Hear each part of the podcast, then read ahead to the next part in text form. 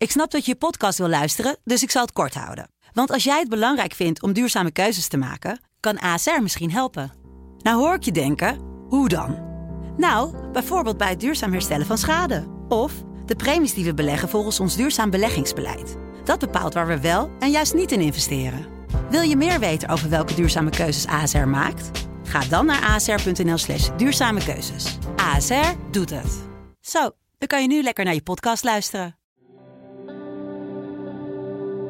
Deze aflevering gaat over een meer recente ontvoering in Australië.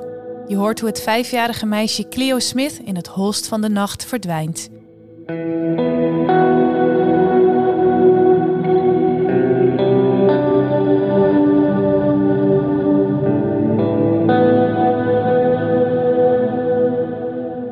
Je luistert naar onze podcast Ontvoerd. Mijn naam is Kevin van den Berg en ik zit hier samen met Maya Noordam.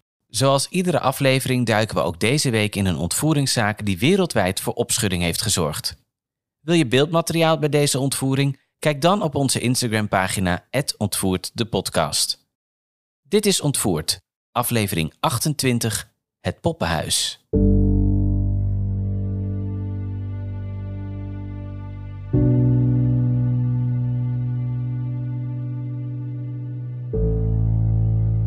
Smith wordt geboren in 2017 in Australië.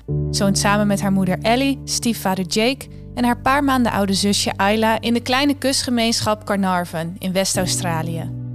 Cleo is vier jaar oud en heeft blond haar en bruine ogen. Ze is een slim en spontaan meisje.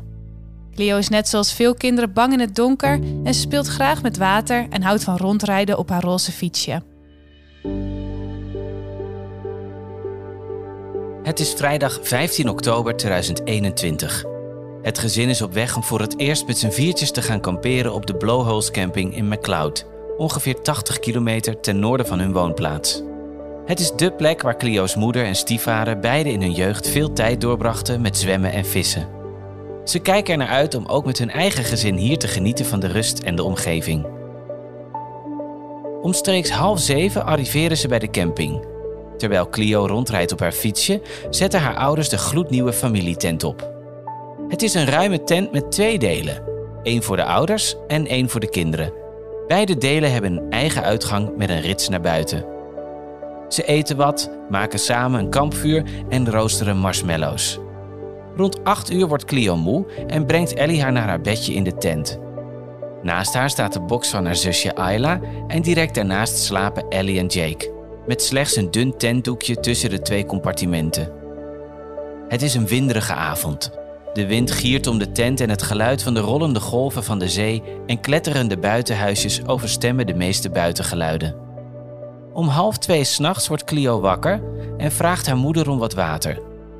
Nadat ze iets heeft gedronken, stopt Ellie haar weer in en kijkt nog even bij Ayla in de box. Alles gaat goed, dus iedereen gaat weer slapen.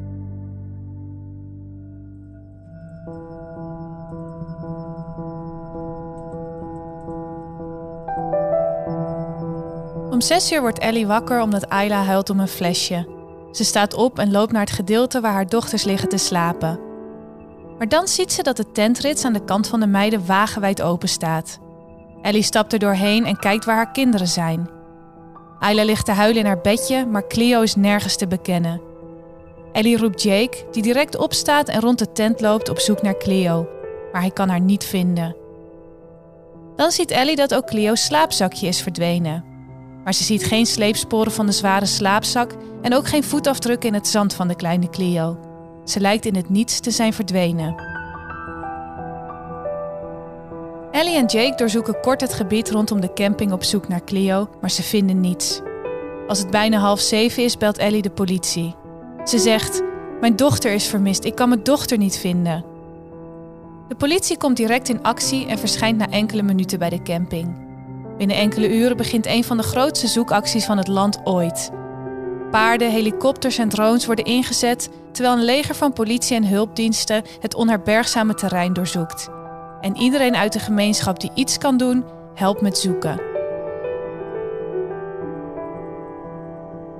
De verdwijning van Cleo wordt in eerste instantie behandeld als een zoek- en reddingszaak. Maar de politie komt er al snel achter dat de ritsluiting van de tent hoger is geritst dan dat de kleine Clio zelf had kunnen doen met haar lengte. Ook verklaart Ellie dat Clio hen nooit zou achterlaten, dat ze nooit de tent in haar eentje zou verlaten. Ze is immers bang in het donker. Ook zijn het gebrek aan sleepsporen van de slaapzak en voetafdrukken een belangrijke aanwijzing. Het wordt duidelijk. Clio is midden in de nacht ontvoerd uit haar tent.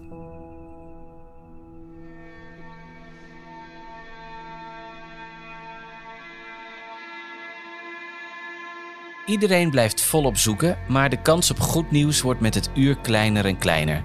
De statistieken zeggen dat ontvoerde kinderen binnen 3 tot 6 uur vermoord worden en dat biedt weinig hoop in de situatie van Clio. De politie zet alles op alles.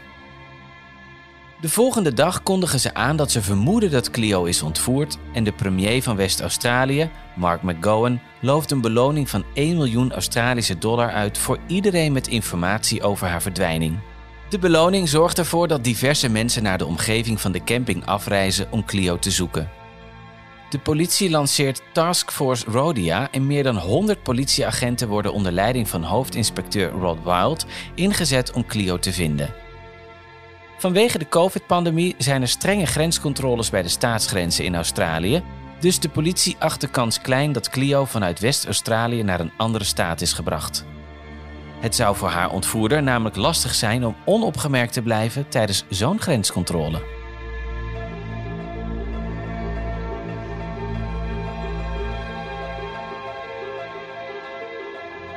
Er komen wel steeds meer aanwijzingen naar voren. Een andere kampeerder verklaart dat hij rond drie uur een auto hoorde wegrijden. Iemand anders hoorde vlak voor die tijd juist een auto stoppen. Ook wordt er een voetafdruk gevonden bij hun kampeerplaats en in de tent waar Clio sliep. Verder ontdekken de agenten dat ook de rits aan de kant van de slaapplek van Ellie en Jake zo'n 30 centimeter is opengeritst. Het lijkt erop dat de ontvoerder van Clio eerst aan hun kant van de tent is geweest, voordat hij verder ging aan de kant van de meisjes. Het onderzoek wordt verder uitgebreid en achter de schermen zijn teams van rechercheurs constant bezig met het doorzoeken van telefoon- en satellietgegevens en camerabeelden. Er wordt 17.000 ton afval van langs de snelweg geanalyseerd en er worden volop DNA-sporen en vingerafdrukken verzameld. Maar helaas nog zonder resultaat. De wanhoop neemt toe. En niemand weet op dit moment dat de kleine Cleo op slechts een paar minuten van haar huis wordt vastgehouden door de 36-jarige Terence Kelly. Maar wie is dit eigenlijk?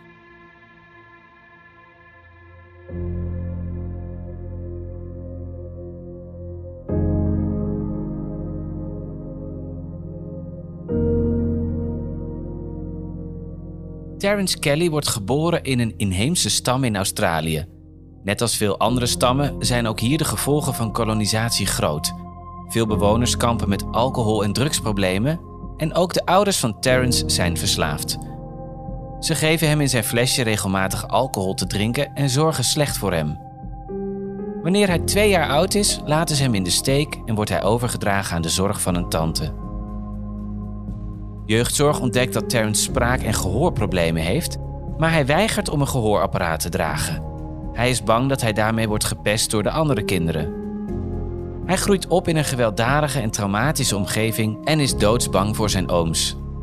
Wanneer hij 12 jaar oud is, plast hij nog in zijn bed, is hij suïcidaal en wordt hij opgenomen in het ziekenhuis. Hij wordt geschorst van school omdat hij problematisch gedrag vertoont. Hij keert tijdelijk terug naar het huis van zijn biologische vader, maar die slaat hem in elkaar. Wanneer hij volwassen wordt, heeft hij een waslijst van psychische problemen. Hij lijdt aan paranoïde schizofrenie, borderline, narcisme, complex posttraumatisch stresssyndroom, depressie, angststoornissen en het feutaal alcoholsyndroom. Dat laatste betekent dat zijn moeder veel alcohol dronk tijdens de zwangerschap. Kinderen met die aandoening hebben moeite om hun emoties en gedrag onder controle te houden en snappen niet goed wat de gevolgen van hun acties zijn.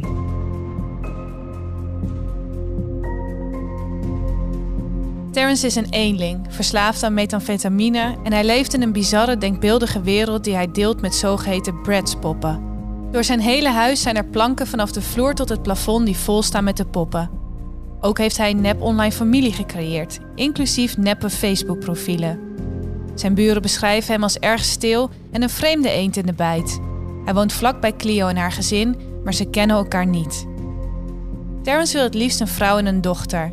Hij heeft fantasieën over een perfect gezinsleven en wil dit graag werkelijkheid laten worden. Wanneer hij midden in de nacht naar de afgelegen Blowholes camping gaat, is hij flink onder invloed van meth. Hij is van plan om een tas te stelen zodat hij meer drugs kan kopen. In plaats daarvan ziet hij opeens een tent met daarvoor een klein roze fietsje en hij besluit op zoek te gaan naar het meisje van wie dat fietsje is.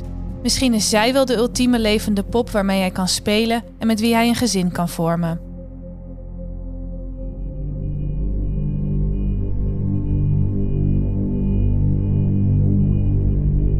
Dus ergens tussen half drie en half vijf opent Terrence de voorkant van de tent een klein stukje.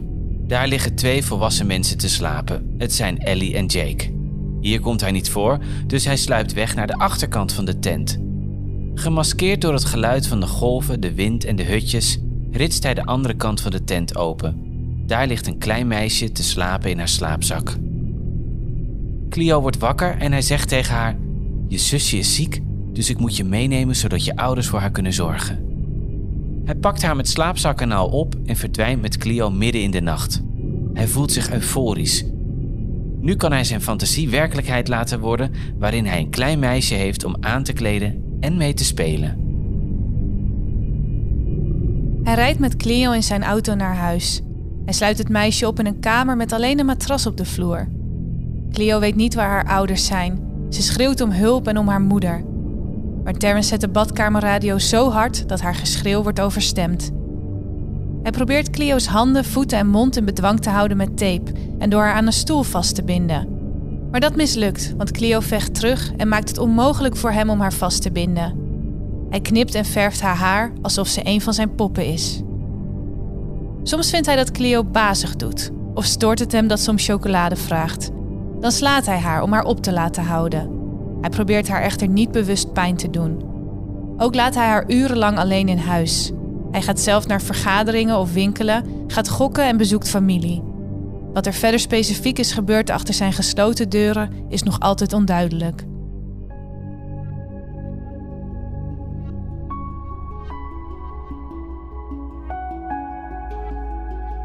Ondertussen is de politie Terrence nog niet op het spoor. Het is inmiddels dinsdag, vijf dagen na de verdwijning van Clio, en de politie stopt met de zoektocht in de buurt van de camping. Dat betekent voor Ellie en Jake ook dat zij hier niet langer aanwezig hoeven te zijn. Het is een pijnlijk en verdrietig moment wanneer ze hun spullen inpakken en met maar één van hun beide dochters naar huis rijden. Ook hun huis wordt doorzocht, waardoor veel mensen denken dat ze er iets mee te maken hebben. Ellie en Jake krijgen veel kritiek dat Cleo ontvoerd kan zijn zo dicht bij hen en velen denken zelfs dat Jake er iets mee te maken heeft. Zowel hij als Ellie ontvangen veel berichten via social media vol met beschuldigingen en doodsbedreigingen. Het verdriet stapelt zich op voor het jonge gezin. Ellie en Jake mogen niet meezoeken naar Clio en moeten in wanhoop afwachten. Het enige dat ze kunnen doen is het verhaal delen op sociale media in de hoop zoveel mogelijk mensen te bereiken. Ellie deelt dan ook regelmatig updates in de hoop dat iemand haar verder kan helpen. Terrence volgt haar updates en liked zelfs op een gegeven moment een post van Ellie. Ondertussen is hij de enige die precies weet waar de dochter van de wanhopige moeder is. Maar hij leest rustig mee en zegt verder niets. Het onderzoek gaat volop door en de politie verzamelt steeds meer puzzelstukjes. Telefoondata, kentekenplaten, beveiligingsbeelden, alles wordt aan elkaar geknoopt om de ontvoerder van Clio te vinden. De belangrijkste aanwijzing is een auto die gezien is terwijl deze midden in de nacht wegreed van de camping. Op 2 november vindt de politie het laatste puzzelstukje en ze krijgen hun verdachte in beeld. Terrence Kelly. Een team van politieagenten post bij zijn huis tot het moment dat hij de deur uitgaat. Aan het einde van de straat wordt hij aangehouden in zijn auto en gearresteerd. Ondertussen gaan andere agenten zijn huis binnen, op zoek naar Clio. Ze weten niet wat ze zullen aantreffen in het huis. Maar dan, op 3 november om kwart voor één s'nachts, 18 dagen na de ontvoering, opent een politieagent een deur in het huis en ziet daar een klein meisje. Een levend klein meisje dat speelt met een autootje. De agent zegt: Wat is je naam, lieverd? Het meisje kijkt op en zegt: Mijn naam is Clio.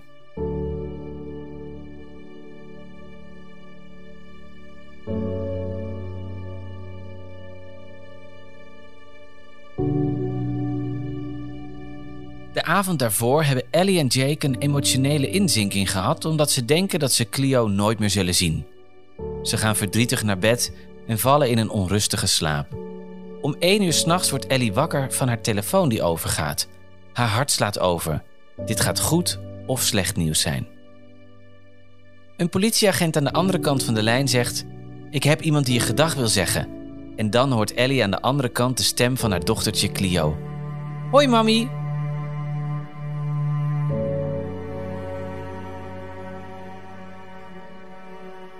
Clio wordt natuurlijk nog dezelfde dag herenigd met haar familie. Ellie en Jake gaan naar het ziekenhuis waar Clio wordt onderzocht en sluiten eindelijk hun kleine meisje weer in hun armen. Ze zien wel direct dat Clio's haar was afgeknipt en geverfd, alsof ze een pop was.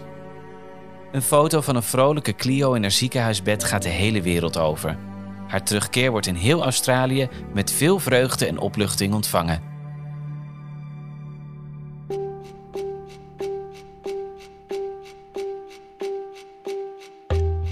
Op 4 november 2021 wordt Terence Kelly aangeklaagd voor twee overtredingen, waaronder één keer het onder dwang meenemen van een kind onder de 16 jaar.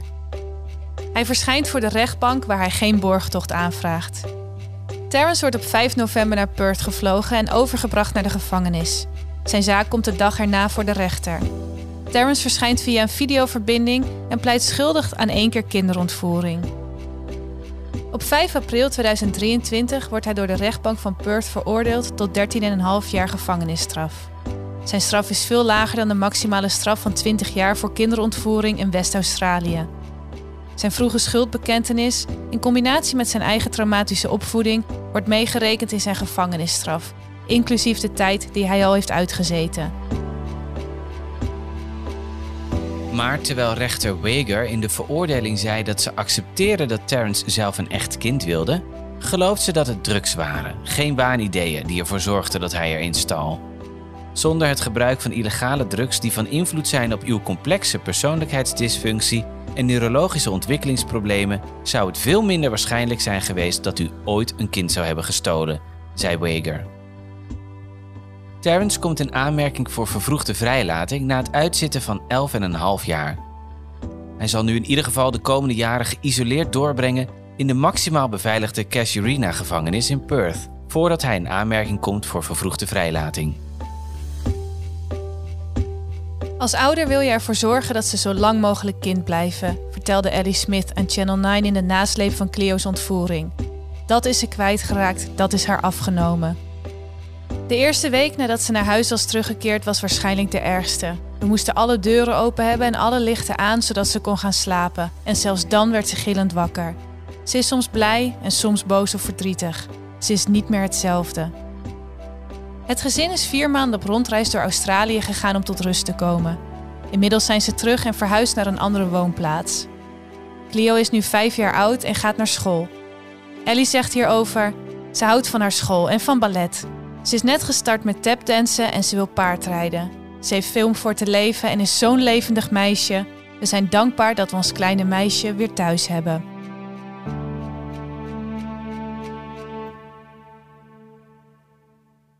Tot zover het ontvoeringsverhaal van het jonge meisje Clio Smith.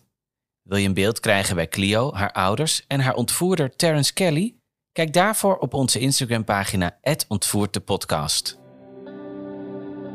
Volgende week vertellen we je over de zaak van Anita Cobby, een Australische verpleegster die op weg naar huis wordt ontvoerd door vijf mannen. Tot dan.